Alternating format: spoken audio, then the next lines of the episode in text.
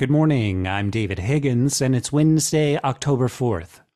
This is CQ Roll Call's morning briefing, and here are the top three headlines you need to start the day.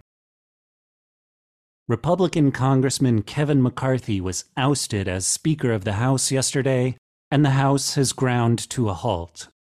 No votes are expected for the rest of the week.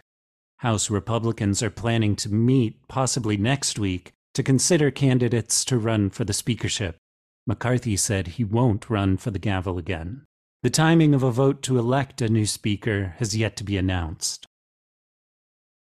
Next, President Joe Biden's nominee to lead the Federal Aviation Administration is set to testify to the Senate Commerce, Science, and Transportation Committee. The nominee, Michael Whitaker, served as deputy head of the FAA during the Obama administration. Democrats are hoping that experience will help make for a smooth confirmation process after Biden's previous nominee withdrew over criticism that he lacked sufficient experience and had alleged ties to a corruption case.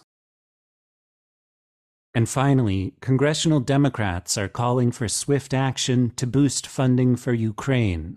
They blamed Republicans for the aid being left out of the stopgap spending bill that was passed to keep the government open.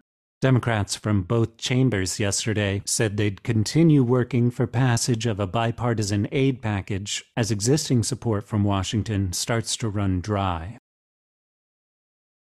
Check CQ.com throughout the day for developing policy news. And for all of us in the CQ Roll Call newsroom, I'm David Higgins. Thanks for listening.